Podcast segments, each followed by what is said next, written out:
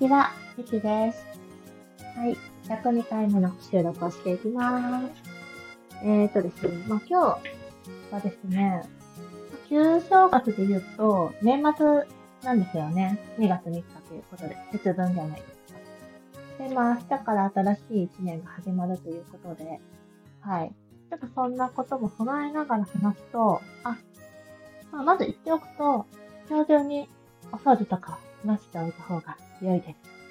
あんまりね、2月4日、その新年の日に掃除機をかけるとか、登場するとかって良くないらしいんですよ。まあ、だから気の切り替わりらしいので、なんだろう。えっとね、朝、朝の時間帯だったかな。辰の手先だ7時半からちょっと9時ぐらいだったかな。ちょっと曖昧でごめんなさいなんですけど、うん。その時間に空気入れ替えとかね、めちゃくちゃ良くて、まあ新しい気の年だから新年なのでねい、いわゆる。だから、まあ、掃除をするっていうのはね、あんまり良くないことなので、避けられるようだったら避けるのがベストらしいです。うん、なので私も今日中にお掃除をしてね、明日は特に予定は入れてないけど、大きく予定は入れてないけど、うん、部屋を整えるとか、掃除をするとかはせずに、割とゆったりした気持ちで、特に大きなことをせず過ごしたいなと思っています。はい。なので、もし明日めちゃくちゃ掃除するよぞっていう予定の人たちがいたら、今日ずらせたら、さらにできたらしいので、おすすめです。ということで書き出しておきます。はい。ってことでね、はい。まあ、まあ、ここのね、まあ、旧正月の年末ってわけじゃないですけど、すごく自己理解というか、自己分析をめちゃくちゃしていたっていうのは過去投稿でも話したんですけども、まあ、ようやくね、自分のことを味立て出てきたなって思っていたので、ちょっと話していくと、まあ、か、八木仁平さんね、価値観とか、才能、特徴、熱、まあ、えー、好きなことか。3つ書き、書き出して自分のやりたいことを出していくみたいなやつをワークでやってたんですけども、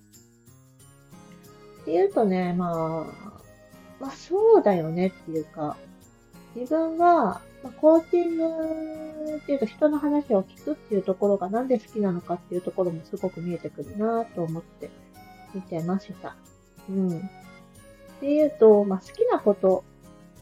どうしようかな、どこから言うかな。まあ大事なこと、価値観のとこから私のを出していくと、安心とか、愛、需要だよね。とか、自分を表現する。自由とか、探求していくとかね。なんかもう、主人公系だよね、なんか。ゲームとか、漫画とかそういうとこで、もう自由にさ、もう囚われずにさ、どんどんぐいぐいいろんなとこに進んでいく、うん、タイプなんだろうなって思いましたね。うん。自分でもその魔法使いとかさ、なんて言うんだろう、サポートする立場かなと思っていたけど、どんどん自分で突き進んでいく感あるよな。うん。ヒーローとかっていうよりは、なんか、冒険者。今すごく自分の中で出てるのが、えー、っと、なんだっけ、あの、魔法人ぐるぐる？の 2, 2桁がね、すごく出てるんだけど、うん。そうね。合ってるかな？なんとなくだけどね。もうストーリーもすごい覚えてるわけではないんだけど、なんかそういう冒険っていうか探検っていうか、すごく記憶に残ってるのが、第、なんだろうな、1話 ?1 話じゃないあれ、アニメ版しか私ごめんなさい見てないんだけど、あれって、私が幼少期の時の法人ぐるぐるは、なんかね、魔王かな？を、と戦うみたいなのが最終回だった気がするんです。確かやめたんですよね。やめたって言って、あ、もうちょっと関係必要だわ、みたいな感じで帰ってったのがめちゃくちゃ覚えてて、うわ、そんな終わり方ありなんだって思ったんだけど、なんかその自由さ、自由さというか、気楽さというか、なんかそんなところとかもめちゃくちゃいいなって、今思ってますね。はい。まあそんなことで大事なことっていう価値観っていうのは安心とか、需要、愛とか、自分を表現する、探求して。なんか冒険者的なことが出てきました。で、得意なことはね、結構ね、出てきたんですよ。多いの、多いの。で、まあ、さっき、これはそうだなって出てきた。体験談を話す。自分のことを話すっていうのは、かなり得意な方なんだろうなって思っていて、うん、過去の経験とか、しんどかったこととか、うん、リアルなことを話すのって、すごく苦手な方も多いみたいなんですよね。うん。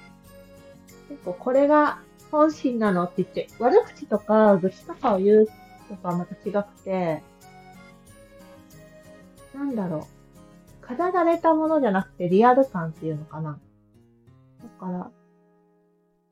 すごいいいとこだけを切り取るっていうよりは、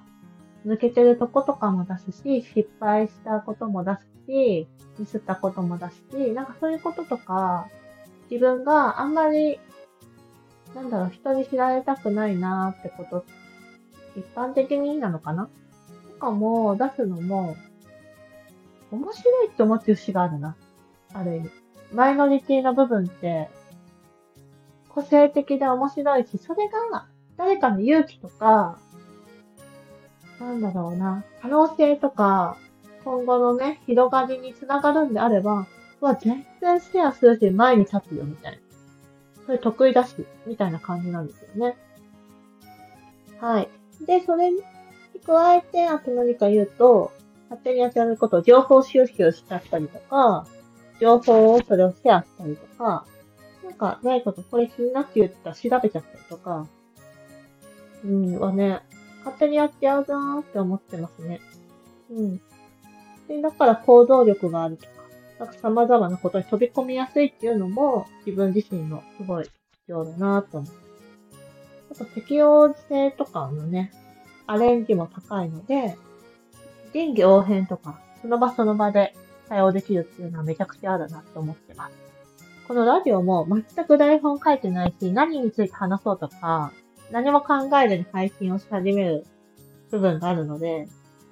こういう林業、臨機応変なものは得意なんだろうなって思ってます。はい。でまあ、後で出したのは、深い、深い傾聴するとか、直感、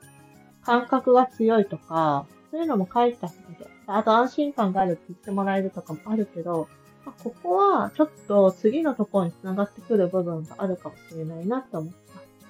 安心感っていうのはね、さっき価値観で出てきたから、そっちの方にあるかもしれないですね。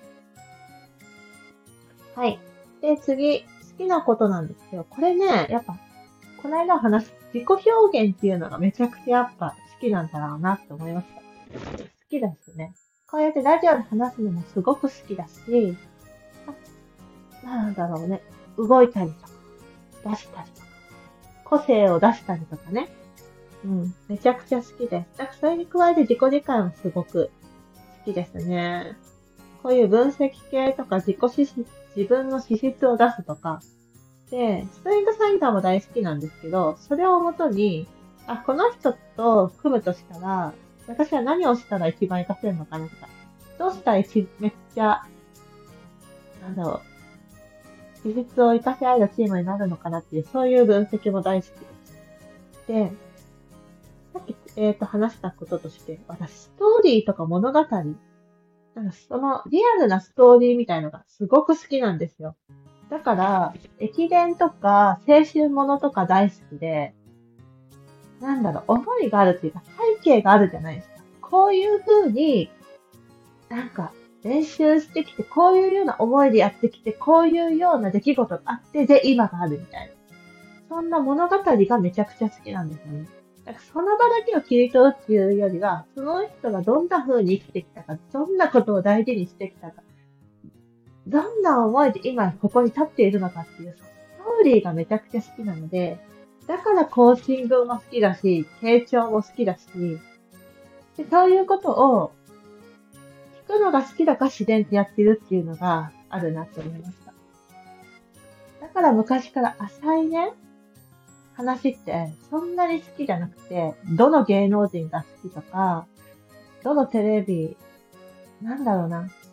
うん、なんだ、噂話っていうのかな。うん。なんか軽い話も好きなんだけども、なんかもっと深い根本知りたくなっちゃう。深い話が大好きだったので、それは、やっぱりこのストーリーが好きっていうところがめちゃくちゃ関わってくるんだなっていうのを感じますね。はい。まあ、あとは自然とか新しいことが好きっていうのもね、私自身の特徴としてあるなって思ってます。はい。で、これをまとめてやりたいことって何だろうって思った時に、え、どう思いますか？皆様。もし、アドバイスもらえる方がいたら嬉しいんですけど、ただ、やっぱり、なんだろうな。好きなことと自己表現とかある中で、これはやっぱ繋がっていくなって思ってるんですよね。自分の体験談をやっぱ話して、自己表現をしていくっていうことで、まあ、安心してね、なんか、あ、もっと自分授業していいんだとか、あ、もっと自分表現していいんだって、自分の生きたいように生きていいんだっていう人が、増えていくことがめちゃくちゃそれは、やりたいことかもしれないと思いました。だから、私はやっぱ表現していくし、発信していくし、なんかそれをもっとね、やっていきたいなって思いますよね。なんだろう。まあ、コーチングっていう世界に入ったからこそこうやってラジオを始めたわけだけど、ラジオっていう媒体自体は私はすごく合っているなと思っているし、まあツイッターとかノートとか、もうすっごい素敵な媒体だと思うけど、こうやって自分の思いを乗せるっていうのはすごく好きだなと思ってるから、いや、ほんと YouTube とかもね、合うんだろうなっていうのも感じますよね。本当でもこれは怖がってるってことは、本当はやりたいことに入ってくるんだろうなって思いますね。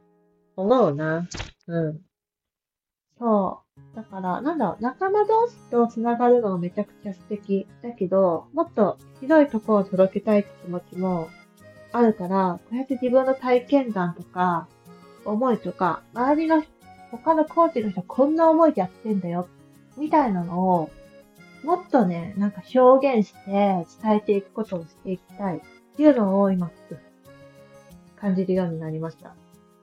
うん。いや、めっちゃいいな。うん。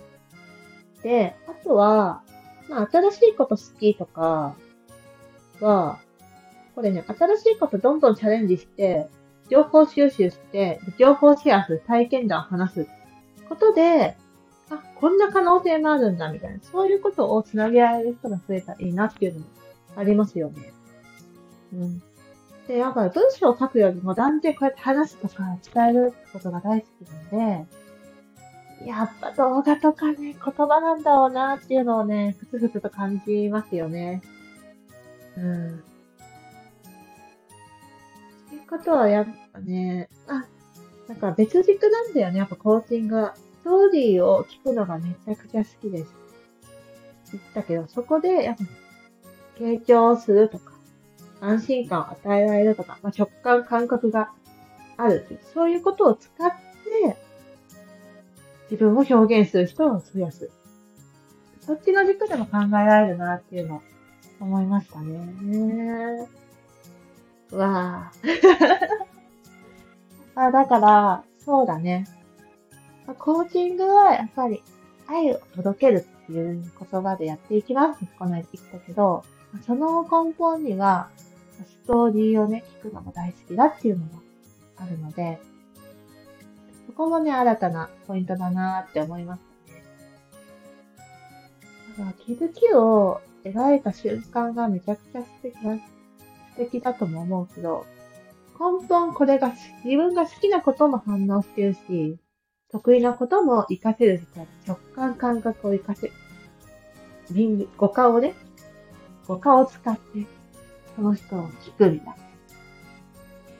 この人を感じるって感じかな。もできるし。で、で、その安心とか愛とか、自己表現とかをね、のね、ことを大事にしている人をどんどん増やせるっていうのも、めちゃくちゃ素敵だなって思うし。あー、いろいろね、感じると。思うなーってことでね。やってきてたけど、まあ、このダリオもなんかそう思うと、今までって、まあ、自分の表現手段というか、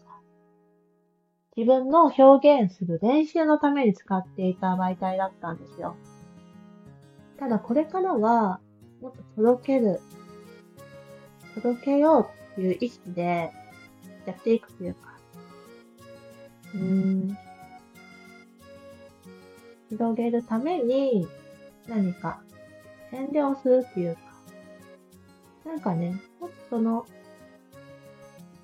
届くためにどうするかっていうところを学ぶ必要は出てくるなっていうのはね、思いましたね。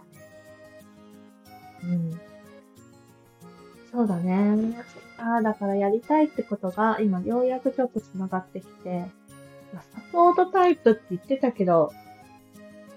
いや、めっちゃ表出たい人じゃないか、これを話していきたいっていうのは。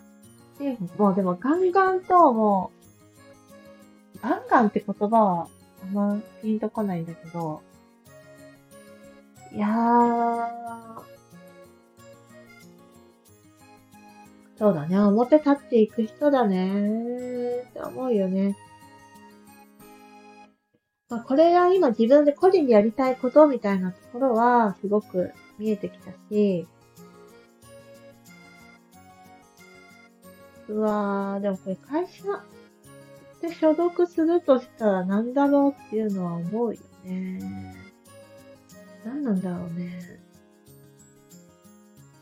今やっている SNS マーケティングとかだったら、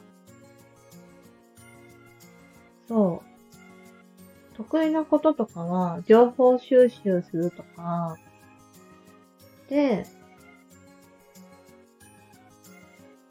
まあ、いろんな仕事が舞い込んできたりするか、適応して配置したりとか、まあ、情報シェアするためにどうしたらいいかなって、まあ、